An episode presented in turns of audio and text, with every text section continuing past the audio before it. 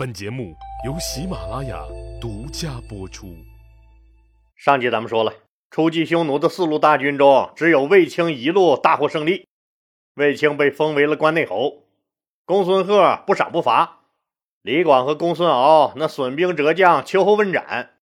但李广和公孙敖都用钱买了命。当然了，虽然人放出来了，但官复原职就甭想了。那至少暂时是别奢望了，只能回家做个小老百姓了。上集咱们留下了个思考的问题，那就是汉朝的死刑可以用钱摆平这事儿，那公平吗？所有的死刑犯都能花钱被赦免吗？哪些罪那是不能被赦免的？非常感谢听友们积极发表自己的见解，老李就把听友们私信和评论区探讨的内容结合老李的认识简单说一下。首先。这个用钱就能买命，那肯定是不合理的。这显然是妨碍了司法公平，也助长了有钱人的霸道和骄横，从而助长了社会腐败和滥用职权之风。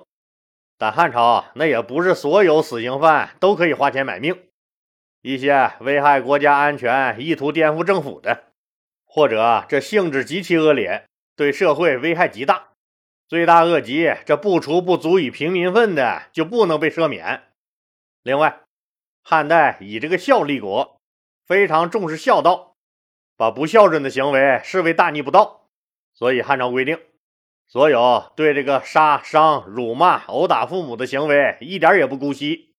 父母一告，只要是证据确凿，一般都得判死刑，而且明文规定说这种死刑犯是不能被赦免的。估计汉代那敢跟老爹对着干的熊孩子，那肯定是不多。好了，咱们呀说回故事，汉武帝和匈奴的第一次交锋就这么结束了。此战中，卫青虽然显露了他智勇双全的军事才能，但初出茅庐的他，那就真的比和匈奴人打了一辈子仗的李广强多了吗？老李觉得也未必。卫青确实很牛，而且从现在开始他会一直牛。但就此战来说，卫青之所以能够立下大功，只能说他的脑子好使，外加运气也不赖。一个是匈奴人根本就没把他当回事儿，马保国马大师讲话了，大意了，匈奴人一门心思对付老将军李广了。李广和公孙敖两路汉军，那拖住了君臣单于和匈奴左贤王的主力部队。再一个，卫青选对了目标。不但找见了匈奴人，而且他所攻打的地方，正好属于匈奴的中央政府和左贤王驻军的交界处。用现在的话说，就是一个大家谁都有权管，而谁都不正经管的三不管地带。匈奴人万万没想到，让这个不讲武德的小青年卫青钻了个空子。还有，卫青作为后起的青年将军，激情满满，敢于深入敌境。有强烈的表现欲望，也有坚决执行汉武帝决策的决心，敢于对匈奴的纵深发动进攻，所以啊，他才能趁匈奴防守虚弱的机会，那毫不拖泥带水，一路火光带闪电的一战封了神。当然了，汉武帝这次啊对匈奴的预演热身中，卫青能够深入匈奴腹地作战，并且全身而退。从侧面证实了汉军具有较强的作战能力，让汉武帝发现了人才，增强了信心。但无论是四年前的马邑伏击战的失败，还是这次征讨匈奴的失败，都从侧面证实了汉军还有许多不足之处。马邑伏击战的失败是因为保密工作不严导致的，这次的失败是因为对战场形势、敌军分布情况了解不清导致的。因此，年轻的汉武帝刘彻为了击灭匈奴。决定改革兵役制度，在国内建立起了职业化的装备军。特别是这次卫青龙城之战中，骑兵的快速反应，让刘彻越来越意识到骑兵的重要性，所以对兵种也进行了改革和完善，使骑兵成为了汉代军队的主力兵种。还在中央和地方加强军队建设，设置了全新的指挥体系，改革了军功奖赏制度。实行重大立功奖励机制，为日后平灭匈奴奠定了坚实的基础。这次攻打匈奴，那赚嗨了的人肯定是卫青无疑了。他凭借七百颗人头，被刘彻赐了爵位，封为了关内侯。封侯倒是次要的，最主要是奠定了他在军中的地位。按说卫青人家宫里有个好姐姐罩着，和匈奴的第一次战斗就封了神，本身又是处在爱显摆的年龄，要是一般人，这还了地了，早就小母牛倒立，牛逼朝天了，那还能用正眼看人吗？但卫青不一样。根本就没有说这个小母牛周游世界，走到哪儿牛逼到哪儿的那股子架势。他为人很谦虚，很低调，也很随和，还很善于搞好各种社会关系。无论是清高的士大夫，或者低微的小士兵，或是皇宫中的权贵，没有一个不夸他卫青的。于是和匈奴人干完这一架，卫青的人气指数那层层的往上窜。建立起了他能力强又谦虚低调、随和的完美人设，谁都没有想到，这个人将为这个时代打上深刻的烙印。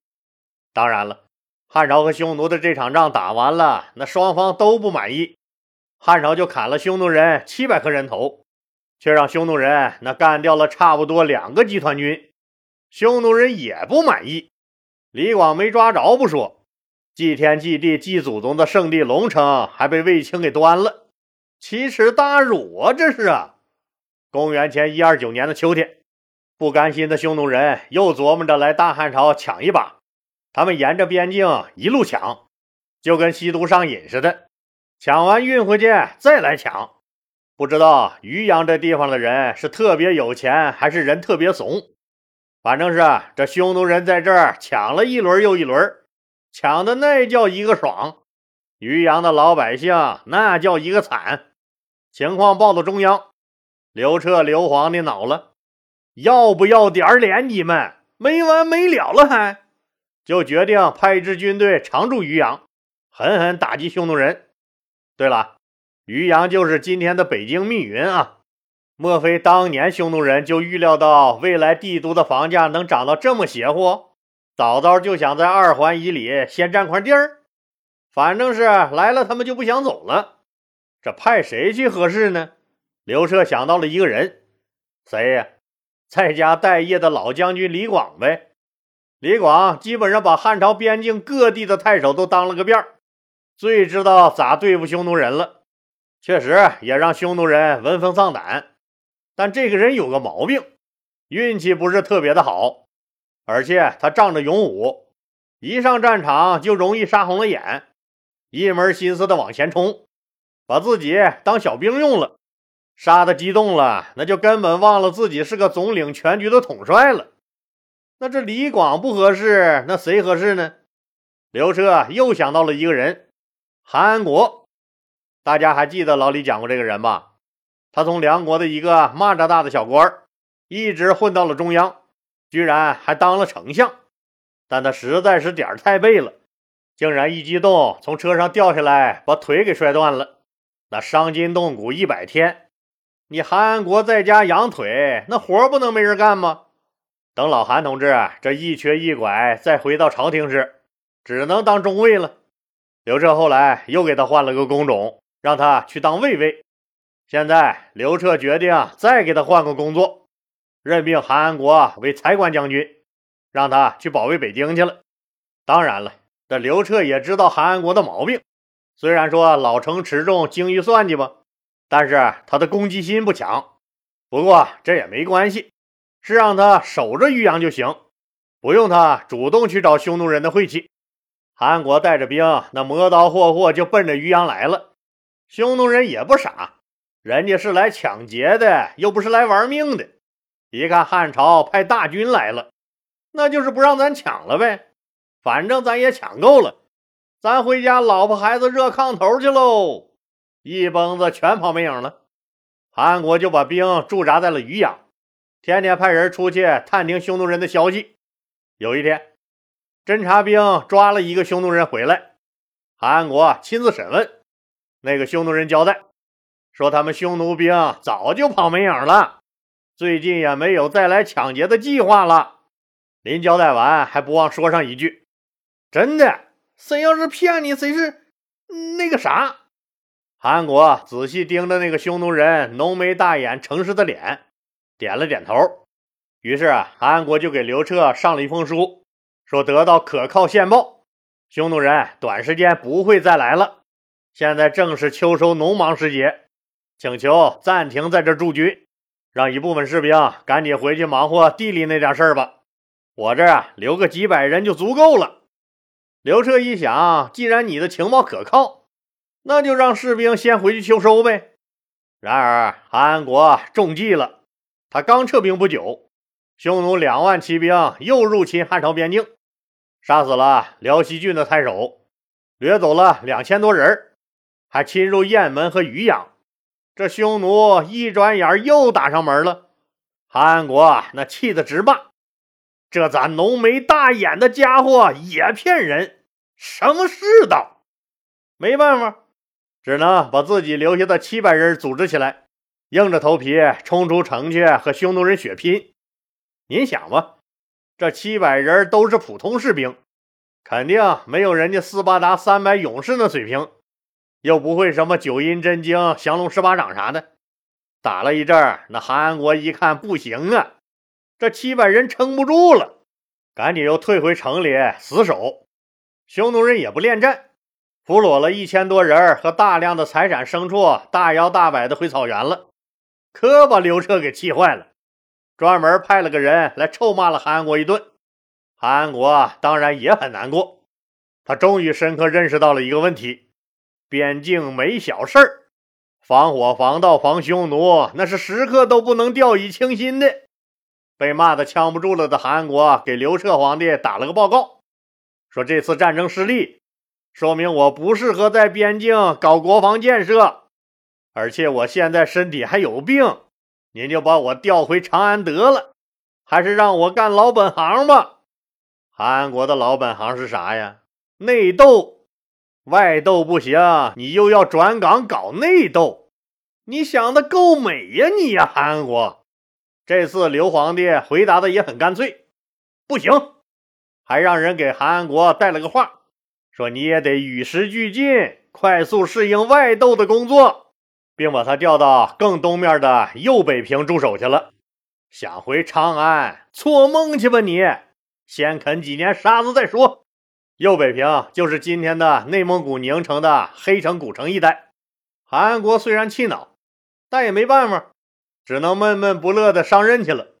没过几个月，边境传来消息，说韩国病重吐血而亡。韩国死了，可一个小生命却诞生了。这个小生命的诞生，那显然比韩安国的死那重要的多。替刘彻扑棱扑棱连生了三个女子的卫子夫，在公元前一二八年，终于替刘彻生下了个儿子，取名刘据。刘彻大喜，有儿子了吗？立马立卫子夫为皇后，刘据为太子，还大赦了天下。就在刘彻喜当爹，卫子夫荣登皇后宝座的时候，偏远的长门宫中。废皇后陈阿娇孤独寂寞的死了。韩国死了以后，那边境上总得再找个人接替他吧？刘皇帝那不得不把李广叫来了。李广自从上次交钱赎了命以后，就一直在家待业。平常除了喝喝酒、吹吹牛逼，就是找人一起去山里打猎。那时候也没个什么野生动物保护法啥的。凭着李广的本事，那反正每次都不空着手回来。有一次打猎打的实在痛快，这一高兴天就晚了。回到城里那也小半夜了。可那天不巧，正好赶上不知道哪个中央领导下基层来视察。为了给领导一个安静和谐的印象，县里那早早就通知了，说晚上那严禁违规夜出。您想，李广这么个粗人，又常年在边境上砍人，哪懂得那么多规矩？他们一行人那自然是吵吵把火、吆五喝六的进了城，正好被这个领队巡查到这儿的霸陵卫碰了个正着，就以他们违规夜出的罪名要拘留他们。这个霸陵卫就是霸陵县的县尉啊，也就是霸陵县的公安局局长。李广的随从这一看要坏事儿啊，赶紧跟这位局长大人说：“您老就高抬贵手，行个方便吧。”这位是前任的将军李广，可惜这个局长大人平常霸道惯了，今天呢又偏偏喝多了，喷着满嘴的酒气骂道：“前任将军，哼哼，现任将军也不能夜间通行，你前任将军算个屁呀！给我拿下！”局长大人说完，就把自以为不算个屁的李广给办了。当然了，这不是面对匈奴兵，李广就是再有能耐，他也不敢对抗政府啊。结果就被这个霸陵尉给拘留了一晚上。李广这个牛人郁闷坏了，自己名震江湖也不是一天两天了，那谁不给个面子呀？没想到让这个他妈醉鬼给关了一晚上。这实在是让李广脸上挂不住了，走路太骚会摔跤，嘚瑟过劲儿必闪腰。你给我等着！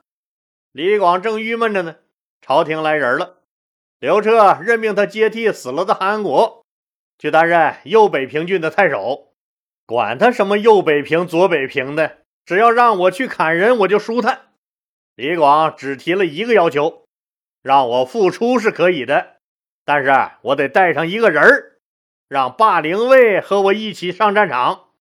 刘彻当然以为这个霸陵卫是李广的好朋友，李广啊想提携他，要带着他去建功立业呢，保家卫国，这是好事儿啊！